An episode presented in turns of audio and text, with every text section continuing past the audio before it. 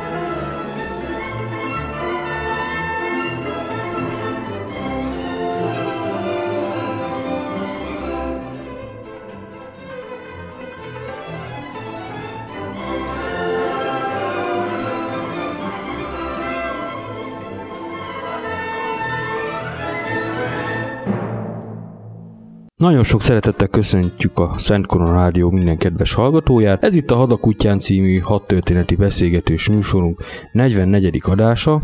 Vendégem B. Szabó János hat történész, aki már a tatárjárás kapcsán ismerté vált a hallgatók előtt. Témánk pedig egyik legnagyobb nemzeti katasztrófánk, Mohácsi csata, annak előzményei és következményei, minden, ami a történelem könyvekből úgymond kimarad. Üdvözlöm a kedves hallgatókat! Akkor kezdhetnénk úgy az elején, azzal a legendás mondással, hogy meghalt Mátyás király, oda az igazság.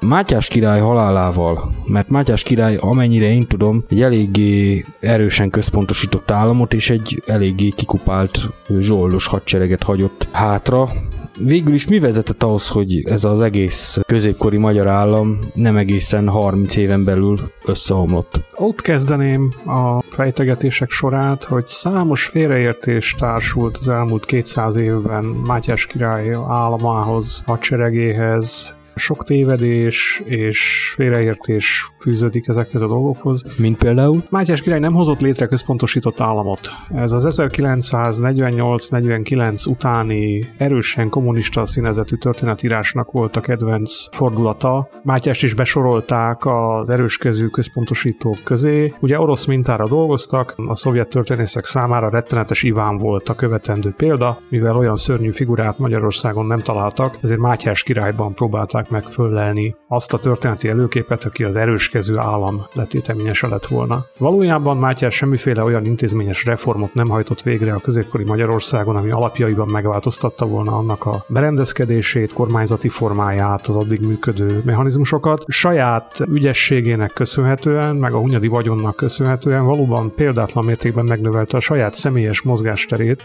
de miután minden ilyen vívmánya a saját személyéhez kötődött, amikor ő meghalt, akkor ezek óhatatlanul el is vesztek egy új politikai konstellációban. Nagyjából ugyanaz igaz az ő híres zsoldos hadseregére is. Valójában Magyarországnak Mátyás korában sem volt annyi pénze, hogy egy akkora zsoldos hadsereget érdemben fenntarthatott volna, mint amivel a történetírók megajándékozták utóbb a királyt. Ha valaki figyelmesen végigolvassa Mátyás udvari történetírójának Bonfininek a munkáját, abból kiderül, hogy ez a zsoldos hadsereg a körülmények függvényében állandóan változott. A királynak ritkán volt pénze, hogy mindig maradéktalanul kifizesse őket, többször el is bocsátotta őket a pénzhiány, vagy éppen a politikai körülmények alakulása miatt. Nem beszélhetünk egy olyan fajta állandó hadseregről, ami egy fix mérettel rendelkezett volna, és bármikor a király rendelkezésére állt volna. Az egy más kérdés, hogy Mátyás rendkívül sokat háborúskodott, és a háborúk idejére valóban rendszeresen fogadott fel zsoldosokat. Ezek azonban szervezetileg a korábbi királyi katonaság keretében működtek, tehát az udvari katonaság tagjai voltak a zsoldosok tisztjei. Mátyás király zsoldosait is udvari katonáknak, pretóriánusoknak nevezik a korabeli források. És mi a helyzet mondjuk a főúri bandé bandériumokkal, mert gondolom ezek is voltak még akkoriban.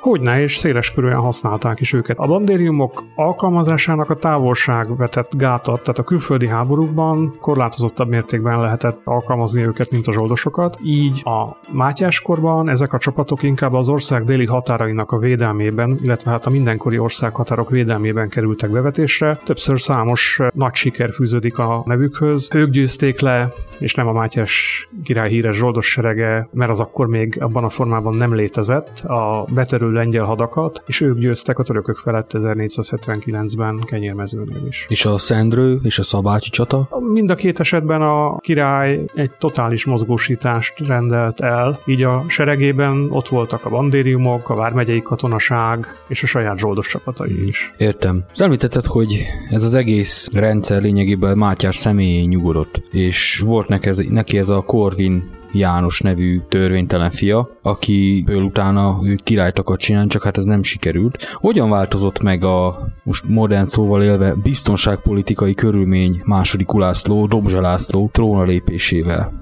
Bár dinasztikus szempontból érthető, hogy Mátyás Korvin Jánosból akart utódot faragni, azt azért lehet tudni, hogy amennyiben a Habsburgok beleegyeztek volna abba, hogy az ő fia királyi koronát kapjon a délvidéken, Mátyás elfogadta volna a Habsburg trónutódlást. Csak miután a Habsburgokkal nem sikerült megegyezni halála előtt, ez a lehetőség elmúlt. Azt is kevesen tudják, hogy Mátyás ezzel a sok háborúval egy iszonyatos külpolitikai elszigeteltségbe taszította Magyarországot, és amikor ő meghalt, akkor azok az ellenfelek, akiket addig az ő személyes tekintélye, meg hírneve távol tartott az ország megtámadásától, egy csapásra egyszerre támadták meg Magyarországot. Egész pontosan Magyarország Mátyás halálával egy négy frontos háborúba keveredett. Mm. Mert, Mely volt ez a négy hát, ország? A déli határvidéken a békeszerződés a mindenkori uralkodó életére szólt, tehát Mátyás halálával automatikusan megszűnt a törökökkel a fegyverszünet, és azok nyomban el is kezdtek mozgolódni, és még évekig nem sikerült velük újra békét kötni az új magyar királynak. Gyakorlatilag a király halála után nem sokkal megindult nyugatról a Habsburgok ellentámadása, akiket ugyan sarokba tudott szorítani Mátyás Ausztria nagy részének meghódításával, de legyőzni nem és békekötéssel kényszeríteni sosem tudta őket. És hát nagyon gyorsan kiderült, hogy ezek az ausztriai hódítások, e, ezek rövid életűek voltak, és azért voltak rövid életűek, mert nem nyugodtak stabil alapokon, tehát nem sikerült legalizálni őket a korabeli viszonyok között. Na most olyan helyzetben, amikor egyszerre éri az országot támadás nyugatról, délről, és ráadásul északról is van egy lengyel trónkövetelő, aki sereggel támad az országra. Ez a Dobzsa Ulászló? Nem, ez a Dobzsa Lászlónak egy testvére, mert hogy Ulászló ekkoriban cseh királyként működött, Igen. de a családon belül mások is pályáztak a magyar trónra, úgyhogy egy lengyel támadással is kellett ebben az időben számolni. Teljesen reménytelen dolog volt egyszerre fölvenni az összes trónkövetelővel a harcot. Tehát a politikai józanság és a belátás mondatta azt, hogy valakivel ki kell egyezni, és annak az erejét föl kell használni a többiek ellen. Mert erős lehet Magyarország egy-egy szomszédjával szemben, de négy szomszédjával Egyszerre szemben nem. egyszerre Ez nem. Nagyon sajnálatos, hogy ezeket a politikai körülményeket és ennek a háborúnak a történetét nem tanítják az iskolákban. Uh-huh. Pedig azért elgondolkodtató lenne, hogy Habsburg Mikse csapatai az országban eljutottak Székesfehérvárig, és már Budára készültek, amikor leállt a támadás. Elgondolkodtató, hogy ö, Kinizsi Pálon múlott az, hogy a törökök nem foglalták el Csellel Nándorfehérvár, és hát az északi irányból történő lengyel fenyegetés sem lett volna elhanyagolható. Ebben a szituációban döntött úgy a magyar politikai elit, meggyőződésem szerint nem csak önérdekből, és nem csak az úgynevezett központosított hatalom iránti ellenszenvéből, hanem az ország alapvető érdekeinek megóvása érdekében, hogy a cseh királyt fogják megválasztani magyar királynak, azaz Ulászlót. Mert ezzel mondjuk kikapcsolhatják a lengyel fenyegetést? A lengyel fenyegetést csak áttételesen kapcsolhatták mert kiderült, hogy Ulászló testvére nem hajlandó alkudni, és Ulászlónak az egyetlen egy nagy csatát ebben a háborúban pont a testvére lengyel seregével kellett megívni kassa alatt. De más haszna volt. Mátyás zsoldosai, tehát az a 8-10 ezer ember, azok a cseh király országában, Sziléziában állomásoztak. Ahhoz, hogy őket onnan ki lehessen vonni, és harcba lehessen vetni a Habsburgok meg a lengyelek vagy a törökök ellen, ahhoz a cseh határt kellett biztosítani, Uh-huh. és azáltal, hogy a magyarok Ulászlót választották, ezt elég sikeresen megoldották. A magyar rendek és Ulászló között egy olyan szerződés született, amiben a cseh király elismerte Magyarország fennhatóságát Szilézia és Morvaország fölött, ami viszont Mátyás király törvényes jussa volt, és ki volt kötve, hogy mennyit kellene kifizetni a magyaroknak, hogy lemondjon ezekről a területekről. Innentől kezdve ki lehetett vonni a zsoldos sereget Csehországban? Csehországból. Ulászló egy csomó pénzt tett ebbe a vállalkozásba, amiben szintén nem bővelkedett a királyi kincstár. Mátyás Ezt akartam is kérdezni, hogy Mátyás mondjuk honnan finanszírozta a, a habjáratait, mert gondolom a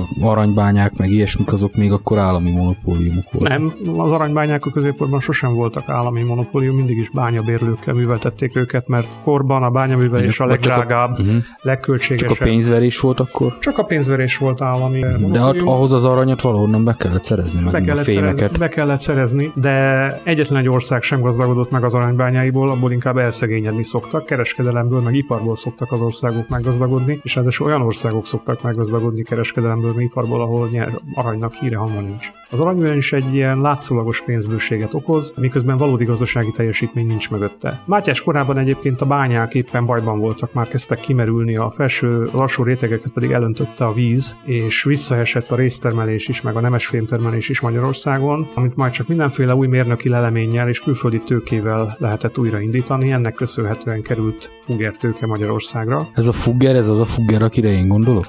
Nincs több Fugger, úgyhogy valószínűleg egyre Hmm. gondolunk. És akkor előbb-utóbb el fogunk jutni Szerencsés Imréhez is, ugye? Nem tudom, mert neki a Fuggerekkel közvetlen kapcsolata nincs. Hát rokonságban állt velük. Másként Anya- tudom. Anyajágon. Ez érdekes, mert én pont egy ilyen zsidó történésztől hallottam ezt. Ezt én nem vonom kétségbe. Jó, hát most attól még lehet nem igaz, természetesen, mint ahogy oly sok más dolog is, de lényegében azt megállapíthatjuk, hogy mind Mátyás, mind Ulászló is már hitelből háborúzott, illetve nem fedezték a bevételei a hadi kiadásokat teljes ez, így, ez egészében. így van, ez Mátyás korában is így volt, csak Mátyás ezt úgy oldotta meg, hogy a katonáit többnyire elvitte külföldre, és ha a katonák fizetetlenek voltak és fosztogattak, raboltak, akkor nem Magyarországon fosztogattak, raboltak, hanem külföldön. Király jó indulatúan szemet hunyt e fölött, mint hogy akkorban mindenki szemet hunyt e fölött. Igen, igen. Ezzel együtt a fennmaradt tudósítások szerint több mint 400 ezer aranyforinttal tartozott a zsoldosainak, amikor meghalt. Állítólag körülbelül ennyi érték volt a királyi kincstárban Mátyás korálakor. Gyakorlatilag meg lett volna a fedezet rá? Mondjuk kiürül a kaszta. Hát és ilyet soha egyetlen egy uralkodó sem csinált, hogy Mhm. kiürítette volna a kasszaját és megszüntette volna mindenféle tekintetben a mozgásterét, és a háborús gépezet így is elketyegett. A dolog akkor vált lehetetlenni, amikor megszűntek ezek a külső hódítások, és megpróbálták hazahozni ezeket az egyébként többnyire nem magyar származású zsoldos katonákat, Igen? és elküldték őket a délvidékre, ahol ugyanúgy nem fizették őket, mint eddig, csak innentől kezdve a magyar király alattvalóit sanyargatták, pusztították, nyúzták, vonták, Prédáltál. és a vége az lett, hogy Kinizsi Pál a déli részek főkapitánya fegyveres erővel számolta föl ezt a zsoldos társaságot. De- Egyfajta adósságszanálásként kell értelmezni, mert a zsoldosoktól elszedték Mátyás királynak meg Ulászlónak a kötelezvényeit, és érvénytelenítették őket. Értem. Akkor lényegében csak a, esetleg a főúri bandériumok maradtak itt, mint katonai erő? Vagy más külföldi erő, mondjuk a lengyelek állomásoztattak itt nagyobb csapatokat? Nem, nem, de azáltal, hogy Ulászló cseh király is volt, és fia második Lajos is cseh király is volt, és mindketten rokonságban álltak a lengyelországi uralkodókkal, ezáltal egy nagyon szoros és jó katonai kapcsolat alakult ki Csehország és Lengyelország és Magyarország között, és azt azért tudni kell, hogy a cseh gyalogság a husziták kora óta Közép-Európa leghíresebb zsoldos katonasága volt, olyan híres mm. volt és annyira nagyra becsült volt, mint Nyugat-Európában a svájciak, és ehhez a katonasághoz, miután a két ország közös uralkodó alatt állt, a magyar királyoknak is hozzáférése volt, tehát ahogy Mátyás királynak voltak cseh meg német zsoldosai, úgy később alkalmanként a helyzet függvényében Ulászló és második Lajos is fel tudott fogadni ilyen katonaságot, és az is fontos, hogy a lengyeleknél is szabad toborzási joguk volt, tehát rendszeresen harcoltak lengyel katonák is Magyarországon ebben az időben. Gondolom a Mohácsi csatában is. Így van, ott is volt egy kisebb lengyel kontingens, egy 1500 főből álló gyalogos csapat. Beszélhetnénk még Dózsáról, illetve a Dózsaféle keresztes háborúról és a paraszt háborúról, hogy ez mondjuk mennyiben nehezítette a biztonságpolitikai helyzetet. Ez egy külön adást megérne. Ez is egy olyan esemény, aminek a jelentőségét erősen túldimenzionálták a 1949 utáni időszakban. Így van. Emlékszek még egy olyan nótára, hogy Dózsa népe, bonts ki zászlód, vidd a fejed, valami ilyesmi. És olyan eseményként emlegették, ami jelentősen korlátozta volna a közép Magyarország honvédelmi potenciáját. Ez egyszerűen nem igaz. Egyrészt magának a Dózsaféle parasztháborúnak a valódi indítékait is sikeresen elpalástolták lévén, hogy ez egy török ellenes keresztes hadjáratként indult, és valójában a paraszt felkelést az indította el, hogy ezt a hadjáratot különféle okoknál fogva lefújták. E, És azok a keresztes ideológia által eléggé feltüzelt parasztcsapatok, akik Akik már felvették úgymond a keresztet. felvették a keresztet és elindultak a déli határra törökökkel harcolni, azok ezt egyszerűen árulásnak találták. Tehát ez volt a kiindulók. De az, hogy egy ilyen esemény megtörténhetett, ahhoz az kellett, hogy ebben az időszakban az oszmán birodalom keleten Ázsiában volt elfoglalva. 1514-ben, amikor nálunk ez a szerencsétlen parasztháború zajlott, akkor Selim, ez a véreskező oszmán szultán épp Kurdisztánban meg Iránban hadakozott nagy szerencsével a perzsák ellen. Tehát az eredeti koncepció az volt, hogy tulajdonképpen Magyarország ekkor hátba támadja az oszmán birodalmat. Ulászló király egy támadó hadjáratra vállalkozott volna hosszú-hosszú idő után az oszmánok ellen, mert mindenki úgy tudta, hogy az oszmánok főerői másút vannak lekötve. Azt kell mondjam, hogy nagy szerencse, hogy ez a vállalkozás nem sikerült. Nem indult el? Se elindulni elindult, mert a, a bandériumok katonaságát leküldték a délvidékre, és kisebb összecsapásokra is sor került a török határon, de hogy ez a keresztes hadsereg végül is nem jutott le a török határra, mert bármilyen véres is volt a keresztesek háborúja, meg leverése Magyarországon, ahhoz az ellencsapáshoz képest, amire a törökök részéről számíthattunk volna ebben az időben, egy olyan tehetséges és kegyetlen szultán részéről, mint amilyen Szelim volt, nem mérhető ez a pusztítás. És a törökök a Ulászlóval, illetve a Jagellókkal ezt a békét, ami végül is Mátyás halála után újra meg kellett kötni, ezt meddig tartották tiszteletben? Váltakozó intenzitással folytak harcok a határvidéken, de kezdetben egyáltalán nem látszott az, hogy török fölény lenne. Magyarország csatlakozott olyan koalíciókhoz, például Velence török ellenes háborújához 1500 környékén, amiben a határmenti portyázásokban komoly sikereket értek el. Tehát, hogy több török háború volt, mint amennyit tanítanak a, a Igen. iskolákban. Volt egy ilyen állandó háborúság? Hivatalosan a két állam között nem lehetett béke, csak fegyverszünet, és fegyverszünetek idején is zajlottak harci cselekmények, ahogy a későbbiekben sem akadályozta meg egyetlen egy fegyverszünet vagy békekötés sem az oszmánokat, hogy próbát tegyenek a határmenti várak elfoglalásával. Különösen úgy, hogy egy-egy ilyen egyezménynek a tárgyalása akár évekig is húzódhatott, tehát volt egy ilyen van. ex-lex állapot, Így van, amiben, az aktuális helyzethez. igazítva. amiben elég nagy volt a mozgástere a feleknek, de általában hosszú távon a magyarok húzták ebben a rövidebbet. Rendben, most egy picit zenélünk, majd utána folytatjuk.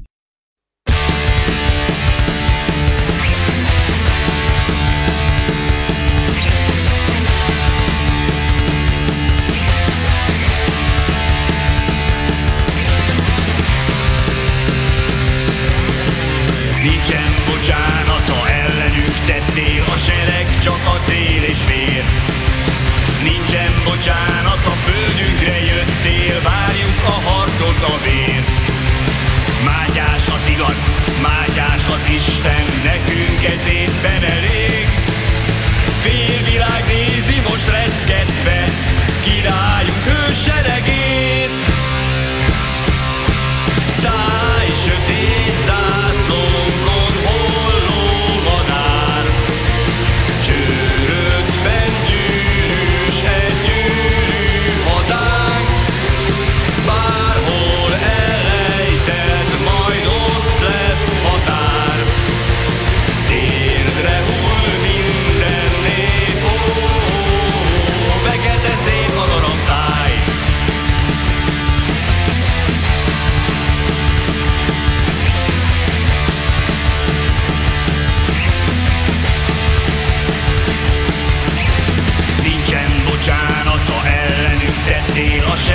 csak a cél és vér. Nincsen bocsánat, a földünkre jöttél, várjuk a harcot, a vér. Csatára születtünk küzdeni érted, szépséges édes hazánk. a vérünkkel megvédjük a királyt és a szent határt. Száj sötét!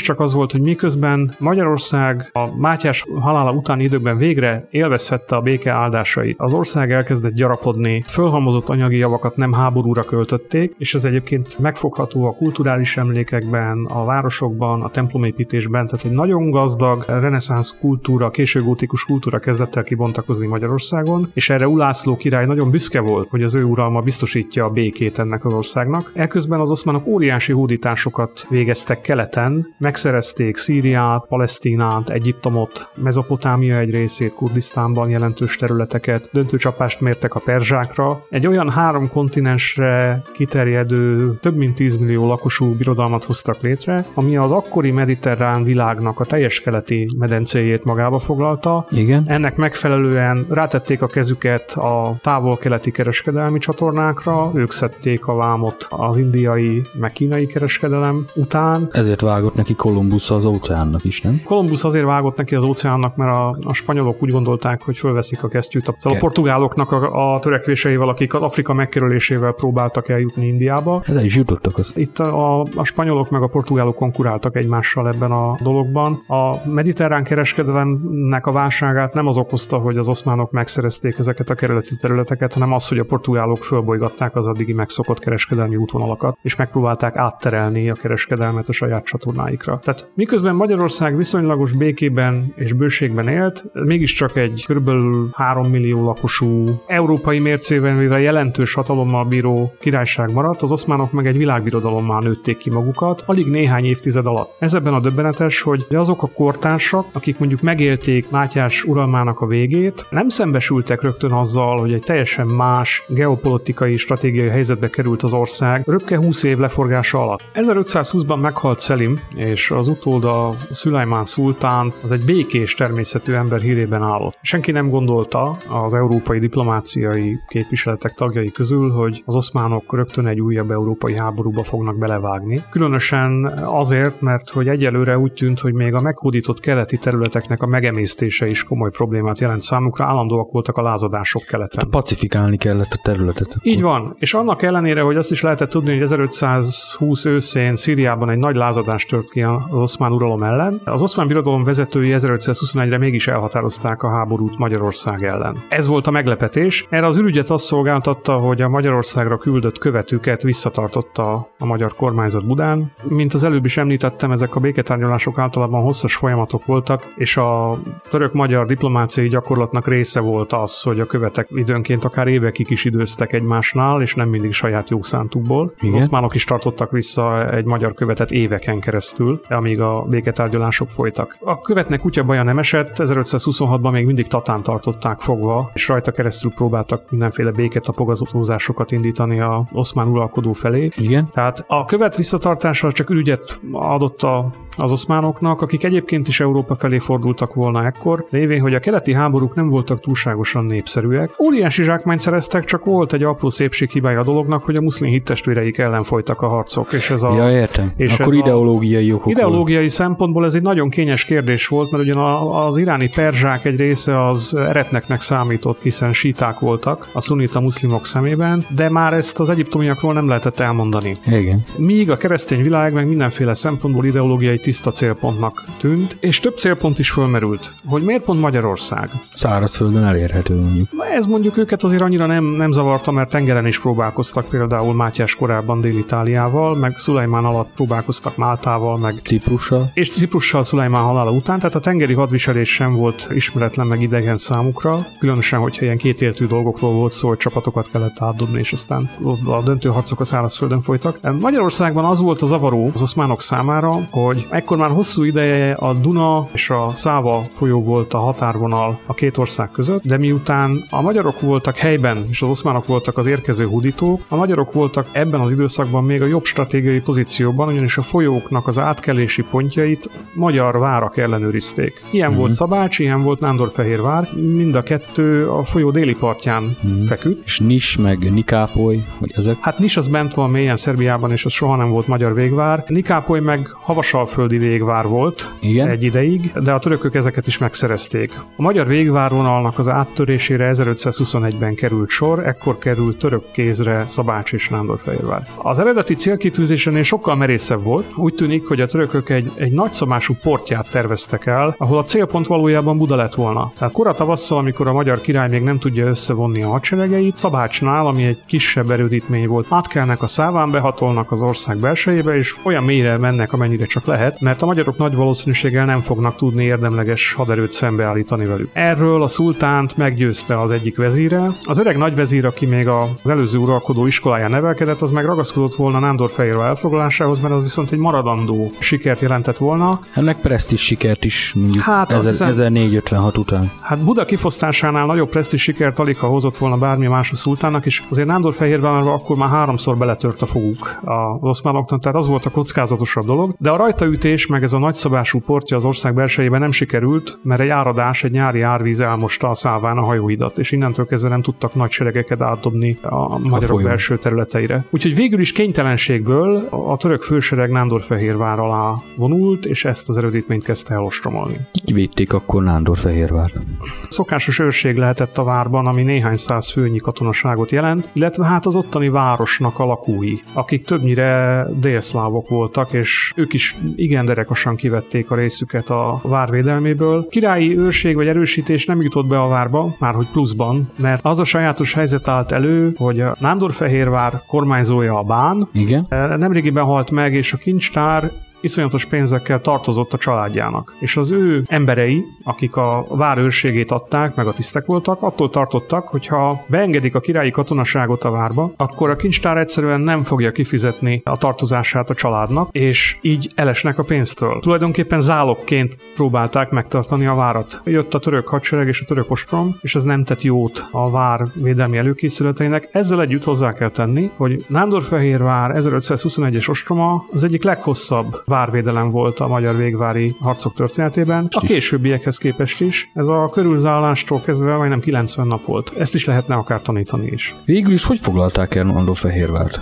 Hosszú körülzárás után módszeres ostrommal vették be, a védők nagy számban megfogyatkoztak, felmentésre felmentő seregre nem számíthattak, az világossá vált egy idő után, úgyhogy nincs olyan erődítmény, amit ne lehetne elfoglalni, hogyha a ostromlóknak ehhez van elég ereje és ideje. Értem, és hogy folytatódott ez a hadjárat? Közben a magyar hadsereg is fölvonult a déli határra, és lezárta az északra vezető utakat. Tulajdonképpen nagyon tanulságos látni azt, hogy 1521-ben pontosan olyan gyorsan sikerült mozgósítani a magyar hadsereget, mint majd később 1526-ban. A döntő különbség az pont Nándorfehérvár meglétében vagy nem létében volt, mert amíg az ország határon volt egy olyan vár, ami hónapokig képes volt föltartóztatni az oszmánok támadását, Igen? addig a magyaroknak volt elég ideje összeszedni a katonaságukat. Az, hogy az 1521-es hadjáratban a magyar hadsereg nem szerepelt jobban, az annak volt köszönhető, hogy a táborban valamiféle járvány tört ki. Valószínűleg Pest is. A vezérek is megbetegedtek, és a katonák között is sok volt az áldozat, úgyhogy a korabeli viszonyok között ennek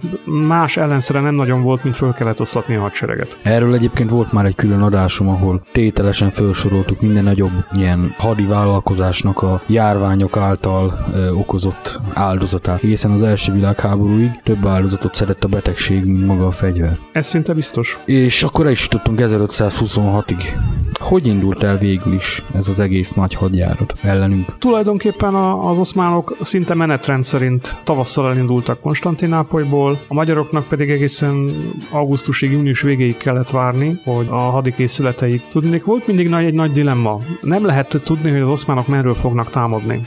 Rengeteg tévhírt terjesztettek, a hidakat vertek olyan helyeken, ahol nem akartak átkelni a Akkor a folyón. megtévesztés az Tehát a játszott. megtévesztés nagyon nagy szerepet játszott ebben, ez pedig azzal járt együtt, hogy amikor híre jött, már egyébként 1526 elején, hogy oszmán támadás készül, akkor a magyar hadvezetés egyrészt még nem tudhatta, hogy hova mennek a támadók, tehát mondjuk Itáliát fogják-e megtámadni, Velencét fogják megtámadni, Magyarországot fogják megtámadni. Amikor meg már az oszmán hadsereg olyan közel ért az országhoz, hogy lehetett tudni, hogy Magyarország lesz a célpont, akkor meg nem lehetett tudni, hogy ez Horvátország lesz, Erdély lesz, vagy a alföldi részek. Úgyhogy a magyar kormányzat az először is az megerősítette a határvédelmet, kifizette az elmaradt zsoldosokat, katonákat küldött a végvárokba, és nagyjából egyformán minden határszakaszon próbálta a védelmet erősíteni. Azután elkezdtek törvényeket hozni arról, hogy milyen adót fognak beszedni a, készülőd, a hadikészülődésre, elküldték a követeket külföldi udvarokba, hogy segélyeket kérjenek. Igen, igen, itt, ha jól tudom, csak 8. Henrik adott nekünk segít, valami kis pénzt, ami 1527-ben érkezett meg.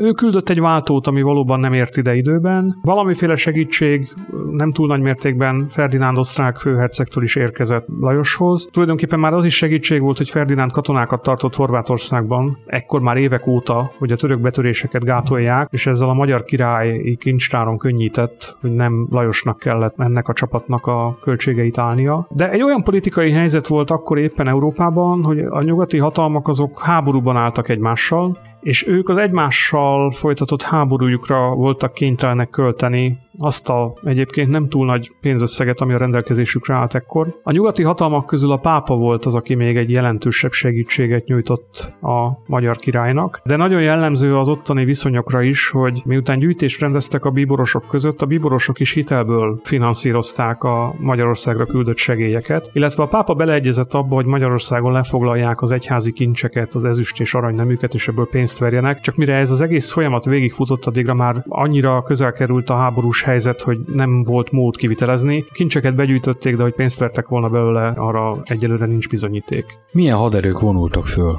a törökök ellen?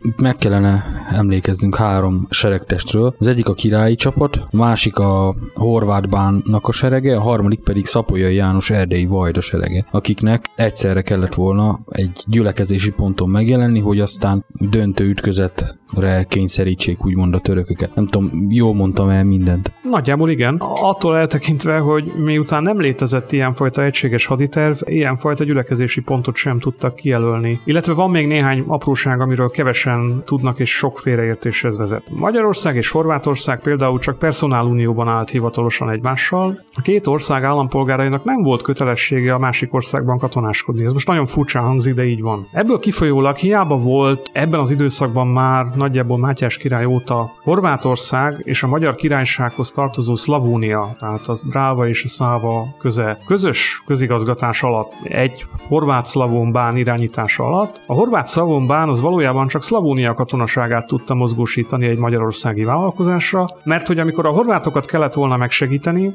akkor a szlavóniaiak tiltakoztak az ellen, hogy őket az ország határon túlra vigyék Igen. háborúba. Most ebből kifolyólag a közvélekedéssel, meg a irodalomban leírt dolgokkal ellentétben Hivatalosan a horvát királyság csapatai nem vettek részt ebben a hadjáratban. Horvátországban voltak olyan királyi végvárak, amiknek az őrségét, a kapitányait a király fizette, ezek közül többen eljöttek a csapatukkal a harcba, illetve nagy gond volt a magyaroknál, hogy ki legyen a sereg vővezére, ki az, aki tapasztalt katona, járatos a hadviselésben, látott már nagyobb háborúkat, és ezért az egyik jelölt az egy Frangepán Kistóf nevezetű horvát grófra esett, aki ekkoriban a Habsburgok szolgálatában állt. Neki külföldről kellett hazatérnie 1526-ban támadás hírére, és az ő meglehetősen kicsinke csapatát szokták a horvát királyság segédhadaként feltüntetni, de hát az a helyzet, hogy a csata napján Frangrepán Kristófnak kb. 350 lovasa volt, és ezt jó részt a saját pénzén állította ki, illetve hát a király támogató embereként, tehát hivatalosan Horvátországnak ehhez nem volt köze. Ellenben Szlavónia, akinek a bánya ott volt a,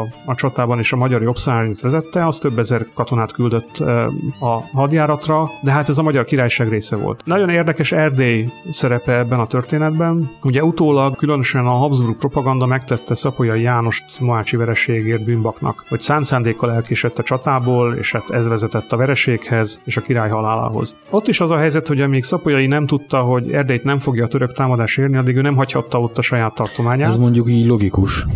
És ráadásul még az is összekavarta a dolgokat, hogy terveztek egy, egy diverziót Havasalföldön keresztül Bulgáriába, amit ő vezetett volna a törökök hátába. Kapott ilyen irányú parancsokat Budáról. Ő ezt nem látta helyesnek, és ezért nem is nagyon igyekezett ezt kivitelezni, de minden esetre amíg nem tisztázták, hogy neki a hadseregével nem Havasalföldre és Bulgáriába kell vonulni, hanem a királyi táborba, addig nem nagyon lehetett arra számítani, hogy egyáltalán elinduljon. A következő fontos dolog, hogy az erdélyi csapatok se tudtak hamarabb elindulni, mint a magyarországiak, mert egy aratás előtt egy nagyobb hadsereget Magyarországon nem lehetett élelmezni. Tehát a táborba szállás az június vége, augusztus eleje volt. Itt is, ott is. A harmadik dolog, amit megint csak nem nagyon szoktak emlegetni, hogy Erdély egy sajátos autonóm terület volt a Magyar Királyságon belül ebben az időszakban, aminek önmagában már létszámát tekintve nagyon nagy volt a hadi potenciája, csak hogy ennek a katonaságnak nem volt kötelezettsége a tartomány határain kívül hadakozni, csupán csökkentett mértékben. Úgy voltak, mint mondjuk Horvátország? Annál egy fokkal jobb volt a helyzet, mert a horvátokat semmiféle kötelezettség nem terhelte az irányban, hogy Magyarországon katonáskodjanak. Az erdélyeket igen, de csak egy bizonyos kult szerint. Meg volt szabva például a székelyek esetében, akik ugye fejenként voltak kötelesek hadba szállni, hogyha a területüket vagy erdély tartományt támadás érné, hogyha délre, ha keletre, ha északra, ha nyugatra kell menni, akkor körülbelül mennyi katonát kell hadba küldeni. Na most mindenféle számogatások után én azt gondolom, hogy ahhoz képest, hogy mondjuk az erdélyi katonai potenciál akár önmagában több tízezer fő lehetett volna. Ugye egyrészt nem lehetett őrizetlenül hagyni a területet, tehát Így minden van, katonát tehát nem lehetett onnan elvinni. Ez egyértelmű. Másrészt meg ezek a szabályok is megszabták, hogy körülbelül mennyi zsoldost fognak ezek állítani. Ha a maximumot kihozták volna, akkor is legfeljebb 15 ezer ember jöhetett volna ki Erdélyből, és hát úgy tűnik, hogy különböző okoknál fogva ezt a létszámot sem ért el az erdélyi segédcsap. Értem. Most megint egy kis zeneszünetre elmegyünk, majd a csata lefolyásával és a következményekkel foglalkozunk. Tehát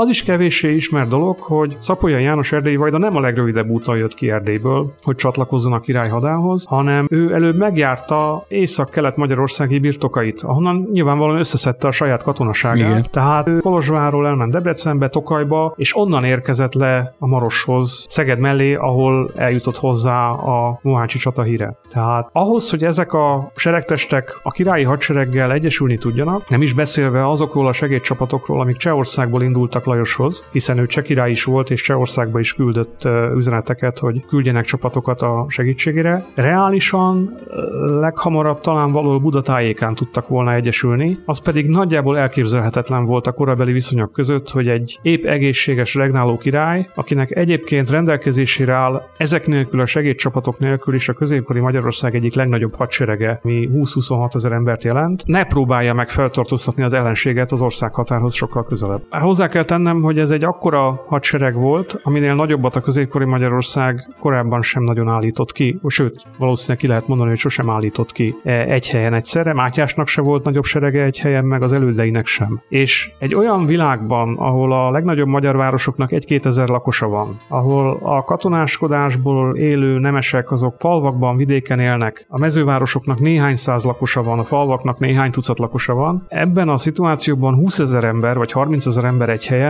az egy iszonyatos elképzelhetetlen tömegnek tűnt, uh-huh. és a hadsereg katonái meg voltak róla győződve, hogy egyrészt ők nagyon sokan vannak, senkinek nem jutott eszébe, hogy ez kevés lenne. Másrészt meg voltak győződve a saját sikerükben is. Tehát amikor a király és tanácsadói azzal érveltek a haditanácsban, hogy hátrébb kéne vonulni, és kerülni kéne az összecsapást a déli területen, akkor a király táborában egy katonai lázadás tört ki. A határvédő csapatok megfenyegették a királyt és tanácsadóit, hogyha nem fog el, velük együtt a török ellen harcolni, akkor velük kell harcolni, mert hogy ők ezt nem fogják eltűrni, hogy az ország határait harc nélkül feladják. Most katonailag ez helyes lépés lett volna, mondjuk beljebb csalni úgy a törököket, és egy másik helyen mérni rájuk mondjuk egy döntő ütközetet? Hát, ha pusztán a stratégiai helyzetet tekintem, akkor persze helyesebb lett volna összevárni a érkező erősítéseket, és mondjuk Buda környékén a Frangepán, meg Szapujai féle csapatokkal, meg azzal a tízezer cseh katonával, aki nagyon sokat nyomott volna alapban, megerősítve mondjuk egy 40 ezer fős magyar seregnek szembeszállni a törökökkel, mert ez értelemszerűen növelte volna az esélyeket. Ezeket a számokat azért nagyjából mindenki tudta. A király környezetében is tisztában voltak vele, hogy micsoda micsoda kockázat fenyegeti őket, de a dolgoknak volt egy olyan logikája, amivel szemben ez a fajta katonai gondolkodás nem tudott érvényesülni.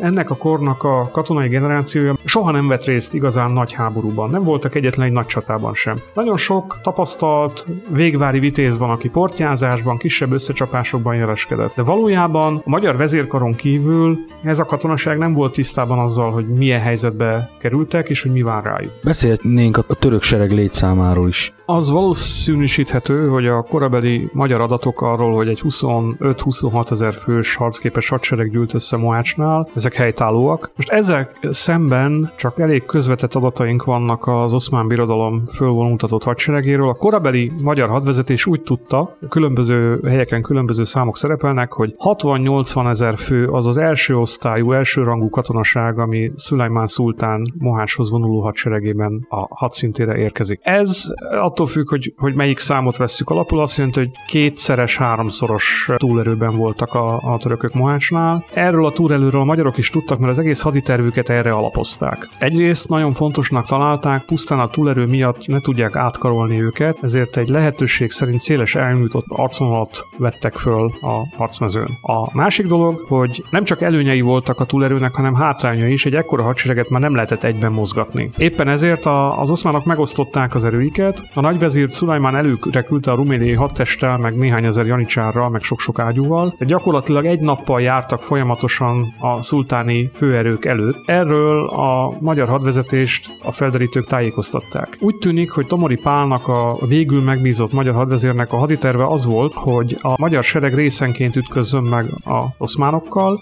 Ugye egy nap eltérés számoltak minden esetben a két seregrész mozgása között, ahogy korábban ez mindig történt, és 1526. augusztus 29-én valóban napban a nagyvezír serege ért először a Mohácsi síkra, úgyhogy a magyarok igazából aznap csak velük tervezték a megütközést. Beszélhetnénk még a fegyvernemekről, magyar és oszmán oldalon. Említettük a janicsárokat, illetve említettük a könnyű és nehéz lovasságot. Az igaz, hogy még a Mohácsi csatai idején is mondjuk a nehéz lovasság potenciálisan fölénybe voltak a törököknek még a számbeli fölényével szemben is? Igen, ez, ez igaz, és ez a későbbiek során is így maradt. Tehát a török lovasság az nem tudott gátat szabni a magyar nehéz lovasság támadásának. A fontos kérdés az volt, hogy a nehéz lovasságot hogyan használják a, a csatatéren. Unyadi János a sikereit nem kis részben annak köszönhető, hogy nagyon ügyesen manőverezett a magyar nehéz lovassággal, de ennek ellenére is elveszített, vagy a legtöbb csatáját az oszmánok ellen. Egy sokkal bonyolultabb rendszerben kellett működtetni, mint pusztán egy fegyver nem. Török részről a taktika az azon alapult, hogy van egy megerődített centrum, ahol a janicsárok állnak föl, itt van a török tüzérség, itt van a számszeriakkal, puskákkal felszerelt török gyalogság, egy megerősített állásban, amit részben ágyúszekerekből, részben állópajzsokból építettek meg, és e körül mozog a török lovasság. Ez a centruma a harcrendnek, és két oldalon van két szárny lovasokból, Igen. és a lovasoknak nagy mozgástere van. De ez az a fix pont, ami tartja a török harcrendet a csatatéren. Ugye a magyaroknak korábban többször sikerült elkergetni a török lovas szárnyakat időre, vagy időlegesen, de az még soha nem sikerült, hogy ezt a megerősített centrumot felszámolják. Sem Várnánál, sem Rigómezőnél. Magyar részről ebben az esetben elég komoly változások történtek már taktikai megfegyverzett eh, terén. Magyarországon is teret nyert a gyalogság. Korábban a forrásokban nagyon ritkán szerepel a gyalogság. Mohácsnál a magyar hadsereg fele gyalogos volt már. Ezeknek a talán legértékesebb része az a 4000 csemeg lengyel zsoldos volt, akit pápai pénzen hoztak ide, akik hasonlóképpen, mint a janicsárok, szintén állópajzsok mögött álltak föl. Nehéz fegyverzetűek voltak köztük, meg sok-sok puskás. Addigra már a számszeré szinte eltűnt a harci alkalmazásból. Nem tartom kizártnak, hogy még volt egy-két darab a, a zsoldosoknál, de alapvetően a puska két évtized alatt kiszorította. Tehát azok, akik korábban számszeréjjel rendelkeztek, ekkor már puskások. Tehát a magyaroknak is megvolt ez a fajta nehéz mag. A források leírása szerint a magyar harcrend, hogy szét legyen húzva, ezért lovas és gyalogos csapatok egymás mellé sorakoztak föl, és hát az egész előtt pedig könnyű lovasság állt föl, ami ugye a legmozgékonyabb társaság, és hátul a tartalékot, a döntő csapásmérő erőt a királyi udvar nehéz lovassága képviselte, részben a király és a kísérete fegyverben, tehát a magyar főurak, részben pedig ezer páncélos van a leírás szerint, ami Brodarics úgy írja, hogy helytállónak nevezték, tehát hogy ide lehetett visszahúzódni, illetve hát ez volt az a tartalék, amit a megfelelő ponton be lehetett vetni. Most a csata nem a magyarok várakozásának megfelelően indult, mert amikor megjelent a török hadsereg a Mohácsi dombokon, akkor a török haditanács úgy döntött, hogy ők 29-én mégse fognak megütközni a magyarokkal, délután három óra van, késő van már hozzá, meg különben is jöjjön meg Szulajmán a fősereggel. Én azt feltételezem, hogy a magyarok arra számítottak, hogy az érkező törökök megtámadják őket. Az, hogy nem támadtak, hanem hozzáláttak a táborveréshez, egy elég komoly riadalmat okozott a magyar oldalon. Egyrészt addigra a magyarok már napok óta harcrendben várták a törököket a síkságon. Akkor egy ilyen stressz helyzet volt már. Hát az, az, az akkor már napok óta stressz helyzet volt, de ebből azért kiderül, hogy nem igaz az a nyugati hírlap, ami arról szól, hogy a magyaroknál nem ismerték a rendet, meg a fegyelmet, meg nem volt csatarend, mert valójában naponta fölálltak csatarendben ekkor már. Csak nem volt ellenség. Még. Hát az ellenség lassan ért oda, tehát ebből az derül ki, hogy a magyarok nem tudták pontosan, hogy milyen gyorsan haladnak a törökök, és a törököknek meg nem volt sürgős odaérni. Okay. Nem kapkodták el, és miután az a nagyvezír, aki ezt az előhadat eh, vezette, az nem volt egy tapasztalt katona, 29-én sem ragaszkodott volna ahhoz, hogy megtörténjen a csata. Szép gondosan elkezdték a táborverést, kikülönítettek egy csapatot, hogy majd a magyarok hátába kerüljön, és megtámadja a visszavonulókat, és ő is ellovagolt valahol megnézni az őrállásokat. A szultáni sereg meg valahol jött ott hátul. Törökök 28-án kihirdették, hogy másnap csata lesz, és 29-én hajnalban a Baranyavári török tábor előtt harcrendben fölálltak. Először a ruméliak, és aztán a többiek is. Tehát, hogy a török hadsereg nem menetoszlopban érkezett a Mohácsi síkra, mint ahogy ezt sokan feltételezik, hanem harcrendben, kibontakozva széles tömegben. Azon egyszerű oknál fogva, hogy a magyarok orra előtt senki nem gondolta, hogy lehetséges lenne csatarendet fölvenni. Mindenki logikusan viselkedett. Nagyon sokszor vádolják a magyar hadvezetést azzal, hogy hibázott, hogy az augusztusi hőségben órákon keresztül páncélban várták a törököket. Mibe várják őket? Hát, hát igen, és megnézném én azt az embert, aki a török hadsereg fölérkezésekor képes lenne negyed óra alatt átöltözni, meg hadrendbe állítani 25 ezer ember. Úgyhogy jó dolog volt, hogy a magyarok ott álltak harc harcrendben álltak, és Tomoriék meglátták az alkalmat, hogy az ellenség táborveréshez készülődik, ma már nem lenne csata, viszont az baj, ha ma nincs csata, mert akkor holnapra ideér az oszmán sereg Fősereg, igen. Úgyhogy Tomori és vezértársa Szapolyai György elérte a királynál, hogy akkor, ha bennünket nem támadnak meg, mi támadjunk, mert ma még sikerülhet győzni. De holnap már biztos nem. A harc első része valóban nagy magyar sikert hozott. Magyar jobbszány támadása elsöpörte a szemben lévő ruméliai hadtestet, és a törököket egészen az épülő táborukig vetette vissza. Egy ponton volt fennakadás, ez a ruméliai hadtestnek a centruma, ahol a törökök beásták magukat, ott elkezdték fölállítani ezt az ágyú sorfalat állópajzsokkal, meg Igen, igen. ágyúszekerekkel. Ezen nem tudtak átmenni a magyar lovasok, de úgy tűnik, hogy ekkor az első támadás időpontjában a török ágyúk még nem is voltak tűzkészek. Úgyhogy meghökkentő nagy sikerrel indult a csata. A ruméliai hadtest menekülői azok egyenesen a szultánhoz futottak, és azt mesélték, hogy elveszett minden. Szulajmán meg persze nyilván ebben nem törődött bele, hanem meggyorsította a saját csapatainak a felvonulását a hadszintérre. A nagy siker láttán a magyar vezérek hátra küldtek a királyhoz, hogy most kell megindítani a tartalékot, be kell Igen. vetni a csatába a második vonalat, mert a győzelem biztosan a miénk. Ami ezután történt, ez nem teljesen világos. Úgy tűnik, hogy a második vonal valahogyan szembe került ezzel a török ágyúsánccal, és azon ők sem tudtak átmenni. Most a könnyű lovasság az az első rohamnál megkerülte a török ágyúkat, és eljutott a törökök hátába. Nehéz lovasság nehezebben manőverezett, ezt nem tudta megtenni, és miközben ők fölvonultak, a törökök elsütötték az ágyúikat. Ennek önmagában nem sokan tulajdonítottak jelentőséget, de komolyan kell venni azt, amit a magyar források írtak erről az eseményről, ugyanis több száz török ágyú volt a hadszintéren. Tehát ennyi ágyút a magyar katona életében nem látott egy helyen. Egy helyen. De má- más sem, tehát hogy az Európában sem fordult ilyen elő, és ennek olyan zaja és olyan elképesztő füstje volt, hogy valószínűleg ettől jobb szárny magyar könnyűlovasai megriadtak, és elkezdtek menekülni a csatatérről. Ez volt az első komoly probléma. A második komoly probléma az volt, hogy az a török csapat, amit a magyarok bekerítésére küldtek, az megtámadta a magyar tábort. A táborban is maradt egy-kétezer ember Igen. meg szolgák, de ők nem tudták megvédeni magukat és a tábort, úgyhogy miután a a törököknek ez a csapata betört a magyar táborba, lemészárolta a személyzetet és kifosztotta a tábort, idővel azért csak összeszedték magukat, és megtámadták a magyar jobb szárnyon lévő gyalogságot, aki eddigre már előre ment és valahol ott a török ágyuk környékén küzdött. Úgyhogy a magyarok a jobb szárnyon egy ilyen bekerített helyzetbe kerültek, de még mindig ott volt a bal szárny, meg ott volt a királyi centrum, és hát szó nincs róla, hogy, hogy ez lett volna a magyar történelem egyik legrövidebb csatája, mert hogy másfél óra alatt vége lett volna. Ezt Brodarics királyi kancellár írja, aki valószínűleg tényleg másfél órát töltött a csatában, és egy bizonyos pontig tudta Igen, követni igen. az eseményeket, de miután ő is ellágtatott a helyszínről, a többiről már csak mesélhettek neki mások. És úgy tűnik, hogy nem is ő volt az legelsők között, aki elmenekült, mert a, a jobb szárny könnyű lovassága lehetett az első, aki megfutott, amikor kitört a pánik. Akkor egy óriási pánik tört ki lényegében a Ott igen, de a magyar vezérek nem veszítették el a lélekjelenlétüket, és a hadsereg nagy része is a helyén maradt, és folytatta tovább a harcot. Tehát ha azt vesszük, hogy a csata kb. délután 3 órakor kezdődött augusztusban, és sötétedésig folytatódott, amíg le nem szakadt a nagy eső, akkor azt kell mondani, hogy még 3-4 órán keresztül nagyon keményen küzdöttek a magyarok Mohácsnál. A következő lépés az volt, hogy megérkezett a török jobbszár, amit a magyar balszánk támadott meg, és őket is sikerült visszaszorítani. Úgyhogy volt egy olyan pillanat a csata menetében, amikor a magyar vezérek arról tanácskoztak, hogy mit kéne tenni. Mindkét török szárnyat megfutamították. Igazából már csak a szultáni centrum állt velük szemben érintetlenül, miközben ugye a saját hadseregük is bomlott és egyre nehezebben kormányozható volt. Állítólag ekkor Tomori azt tanácsolta a királynak, hogy meneküljön el a, a csatatérről. A király azonban ehelyett a magyar nehézlovasságot neki vezette a szultáni csapatoknak. És hát azt kell mondani, hogy valószínűleg igen sikeres volt ez a támadás, legalábbis a, a szultán lovas testőrségét megszorították, sőt néhány páncélos eljutott egészen a szultán közvetlen személyes testőrségéig is. Viszont az ön nem jutott át, tehát a roham mégiscsak kudarcba fulladt. Ennek ellenére a, a magyar balszárny, ami a Dunára támaszkodott, az még hosszú ideig harcolt a törökökkel, és azt is lehet tudni, hogy azok a csemeg lengyel gyalogosok, akik a csatatéren voltak, az a magyar lovasság megfutamodása után is nagyon keményen helytáltak, ugye nekik semmi esélyük nem volt a, az elmenekülésre. Ők egy négyszöget formáltak, és négyszög formációban verték ilyen vissza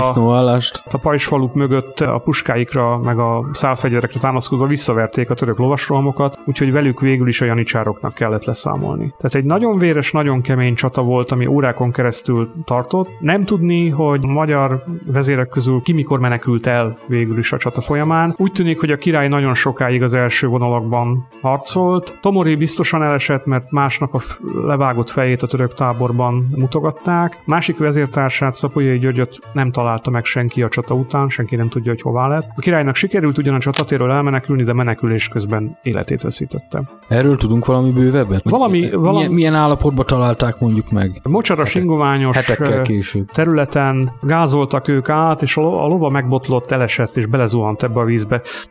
Ugye a Cselepatak ma is ott folyik Moácsi csatatér környékén, abba ugyan senki bele nem fulladna, de hát a korabeli viszonyok között nem így nézett ki sem a Dunapartja, hatalmas ártér volt mocsaras részekkel, ráadásul ez egy elég esős nyár volt, és nagyon meg tudnak eredni ezek a kis patakocskák, hogyha felhőszakadás van. És csatának egy felhőszakadás vetett véget. Az, hogy sebesült volt a lova, és azért botlott meg, vagy valami, valamit nem látott a, a víz alatt, ezt már nem lehet eldönteni, de abban a páncélban, amiben a király harcolt, abban egy 10 centis vízben is bele lehet fulladni. Igen, igen. Hát a rőtszakálú Frigyes is valahogy így esett bele egy patakba, és hideg is volt a víz, meg 70 éves is volt, és meghalt. Nem, az biztos, hogy a törökök nem találták meg a csata után, viszont úgy tűnik, hogy a korabeli parasztok, miután ez az ár levonult, megtalálták a király holtestét, elszedték tőle az értékeit és eltemették. Úgyhogy az a küldöttség, amit a felesége a királyné küldött felkutatására, az már nem az eredeti helyszínen találta meg a király holtestét, Hanem eltemetve hanem eltemetve egy sírhanban, így van. Ugye nagyon sok találgatás volt ezzel kapcsolatban. Voltak korábbi plegykák is arról, hogy a király túlélte a csatát, és a csata utáni éjszakán egy incidensben veszítette az életét. Az a helyzet, hogy Derék pap, aki egyébként a király káplánja volt, és hetet havat összehordott minden plegykát a saját korából, és mindenkiről csak a rosszat mesélte az emlékirataiban, az eléggé összefüggésen adja el ezt a történetet, és ezzel szemben azok a hivatalos források és hivatalos iratok, amik a